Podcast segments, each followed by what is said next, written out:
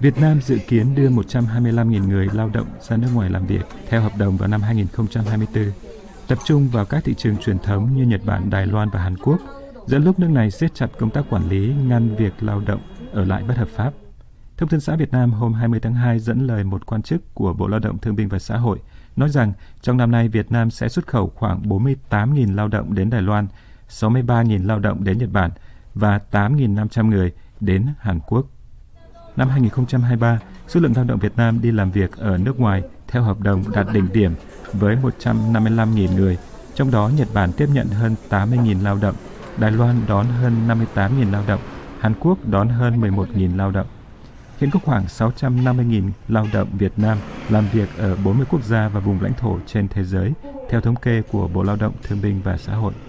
Trung bình mỗi năm Việt Nam xuất khẩu 140.000 lao động.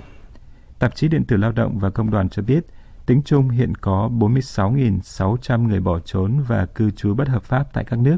chiếm 6% tổng số lao động đi làm việc nước ngoài theo hợp đồng.